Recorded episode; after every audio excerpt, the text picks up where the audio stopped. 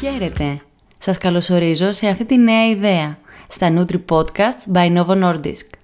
Είμαι η Λουκία Γερακίτη, είμαι διαιτολόγος διατροφολόγος και μαζί με την ομάδα διατροφής της Novo Nordisk είχαμε την ιδέα φέτος να αντικαταστήσουμε τα video sessions με Nutri Podcasts. Η κάθε θεματική ενότητα διατροφής θα έχει το δικό της podcast, το οποίο θα βρίσκεται διαθέσιμο για ακρόαση στο Spotify. Εύχομαι να βρίσκετε και εσείς τη σκέψη μας καλή, αλλά και το υλικό που θα ακολουθήσει πολύτιμο. Καλή μας αρχή! Στο πρώτο Nutri Podcast θα αναπτύξουμε τη σχέση διατροφής και διάθεσης. Νομίζω πως είναι ξεκάθαρο πως η διατροφή και η διάθεση σχετίζονται αμφίδρομα. Η διατροφή επηρεάζει άμεσα το πώς αισθανόμαστε, αλλά ταυτόχρονα η διάθεση επηρεάζει έντονα το πώς, πόσο και τι τρώμε. Ποια είναι τα σημεία της διατροφής που πρέπει να προσέχουμε για να έχουμε καλή διάθεση; Πώς αισθάνεστε μετά από πολύ ωραία αποχή από το φαγητό; Μπορεί να νιώθετε υποτονικότητα, να αισθάνεστε το στομάχι σας δεμένο κόμπο ή να έχετε εκνευρισμό και οξυθυμία. Πώς αισθάνεστε μετά από την κατανάλωση του αγαπημένου σας φαγητού; Συνήθως νιώθουμε χαρά, απόλαυση, ξεκούραση και ηρεμία. Μετά από έναν διπλό καφέ; Μάλλον αισθάνεστε μια τόνωση σε πνευματικό και σωματικό επίπεδο. Η τροφή έχει άμεση επίδραση στα επίπεδα ενέργειάς μας, τα συναισθήματα, τη διάθεση μας για διάλογο, για άσκηση, για διάβασμα ή για παραγωγική εργασία. Το τι έχω φάει σήμερα παίζει σπουδαίο ρόλο στο πώς θα εξελιχθεί αυτή μου η μέρα. Αν το σκεφτείτε, είναι φοβερό. Ταυτόχρονα, η τροφή που καταναλώνουμε έχει αποτέλεσμα που απαιτείται χρόνος για να δούμε. Παραδείγματος χάρη, η αραιή κατανάλωση φρούτων και λαχανικών μπορεί να προκαλέσει χαμηλά επίπεδα βιταμινών και μετάλλων στο σώμα, γεγονός που θα μας κάνει να αισθανόμαστε νοθρότητα, κατατονία, ακόμη και θλίψη. Η έλλειψη βιταμινών του συμπλέγματος B, φερρυπίν, έχει συνδεθεί με ευερεθιστότητα, ενώ η έλλειψη σιδήρου με λιθαργικότητα και χαμηλά επίπεδα ενέργειας. Από την άλλη μεριά, η διάθεσή μας μας κάνει να αναζητούμε συγκεκριμένου τύπου φαγητό, οι περισσότερες μελέτες καταλήγουν πως όταν έχουμε καλή διάθεση είναι περισσότερο πιθανό να φάμε θρεπτικό φαγητό, ενώ όταν αισθανόμαστε απογοήτευση ή έχουμε κακή διάθεση, επιλέγουμε τροφές πλούσιες σε αλάτι, ζάχαρη και λίπος. Πολύ συχνή είναι επίσης η υπερφαγία που σημειώνεται σε περίοδους πίεσης και στρες.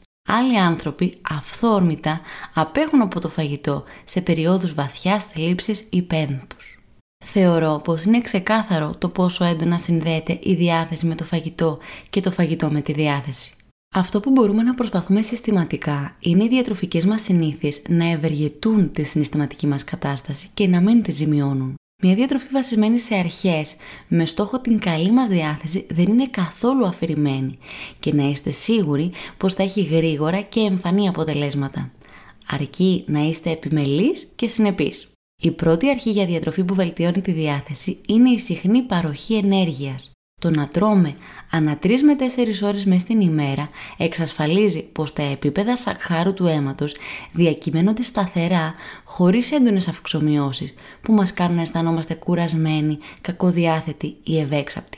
Τα συχνά γεύματα παρέχουν σταθερές ποσότητες ενέργειας στον οργανισμό και τον βοηθούν να λειτουργεί εύρυθμα. Προσπαθήστε αυτά τα συχνά γεύματα να είναι πλούσια σε σύνθετους υδατάνθρακες, όπως είναι η βρώμη, τα ολικής άλεσης δημητριακά, η σπόρη, η ξηρή καρπή και τα όσπρια. Μία καλή ιδέα είναι να ξεκινάτε την ημέρα σας με ένα θρεπτικό πρωινό και έπειτα τα δύο μεγάλα γεύματα της ημέρας να τα χωρίσετε σε τρία ή τέσσερα μικρότερα. Η δεύτερη αρχή της διατροφής για καλή διάθεση είναι η υπαρκής ενυδάτωση. Ακόμη και μια ελαφριά αφυδάτωση της τάξης του 1% επιδρά στην συγκέντρωση και στον τρόπο σκέψης μας. Το νερό θα είναι πάντα η καλύτερη πηγή ενυδάτωσης του οργανισμού μας. Προσπαθήστε να πίνετε τουλάχιστον 6 με 8 ποτήρια νερό την ημέρα. Τα αφεψίματα, η χυμή, τα σμούθις βοηθούν και αυτά στην καλή ενυδάτωση του σώματος, αλλά πρέπει να προσέχουμε αν περιέχουν καφεΐνη ή ζάχαρη. Η καλή ενυδάτωση βοηθά επίσης την λειτουργία του εντέρου, η οποία είναι βασική παράμετρος της καλής μας διάθεσης. Και με το έντερο θα φτάσουμε στην τρίτη αρχή της διατροφής που βελτιώνει τη διάθεση. Το έντερό μας μαρτυρά τη συναισθηματική μας διάθεση. Όταν είμαστε αγχωμένοι ή σε συναισθηματική ένταση, οι περισταλτικές κινήσεις του εντέρου επηρεάζονται και είτε αυξάνονται δημιουργώντας διάρειες, είτε μειώνονται δημιουργώντας δυσκυλιότητα. Αυτά συμβαίνουν λόγω της σύνδεσης που έχει ο εγκέφαλος με το πεπτικό μας σύστημα μέσω του εγκεφαλογαστρικού άξονα. Αν σκοπεύουμε σε μια καλή διάθεση, πρέπει να κρατάμε σε ισορροπία το μικροβίωμα του εντέρου. Αυτό προϋποθέτει ποικιλία φρούτων και λαχανικών, ολικής άλυσης δημητριακά, ζωντανό γιαούρτι, κεφίρ και ξινόγαλο. Η αρχή νούμερο 4 μπορεί να σας ξαφνιάσει. Η καφέινη, παρόλο που έχει αποδεδειγμένα εργογόνο δράση, αυτό σημαίνει πως αυξάνει τη σωματική και πνευματική απόδοση, μπορεί μετά το τέλος της επίδρασής της να σας κάνει ανήσυχους ή υποτονικούς. Επίσης, μπορεί να επιδρά αρνητικά στην ποιότητα του ύπνου και να μην το έχετε καταλάβει ή να δημιουργεί αρνητική διάθεση όταν απέχετε από την κατανάλωση. Η καφέινη βρίσκεται εκτός από τον καφέ, στο τσάι, στη σοκολάτα, σε αναψυκτικά τύπου κόλλα και στα περισσότερα ενεργειακά ποτά. Αν ο καφές το πρωί είναι μια αγαπημένη συνήθεια, κρατήστε τον. Σκεφτείτε όμως το ενδεχόμενο να ξεκινήσετε να καταναλώνετε δεκαφεϊνέ επιλογές από το μεσημέρι και μετά. Και έτσι φτάνουμε στην αρχή νούμερο 5. Η διάθεσή μας επηρεάζεται πολύ από την ποσότητα και την ποιότητα των λιπαρών της διατροφής. Τα κύτταρα του εγκεφάλου χρειάζονται τα απαραίτητα ω3 λιπαρά οξέα και τα ω6. Τις περισσότερες φορές από τη διατροφή μας εκλείπουν τα ω3, στα οποία είναι πλούσια τα λιπαρά ψάρια, τα καρύδια και η σπόρη τσία. Από την άλλη, οι μεγάλες ποσότητες κορεσμένων ή ακόμη χειρότερα τρανς λιπαρών στα γεύματα μας κάνουν νωθρούς, μας δημιουργούν υπνηλία και δεν βοηθούν την παραγωγικότητά μας.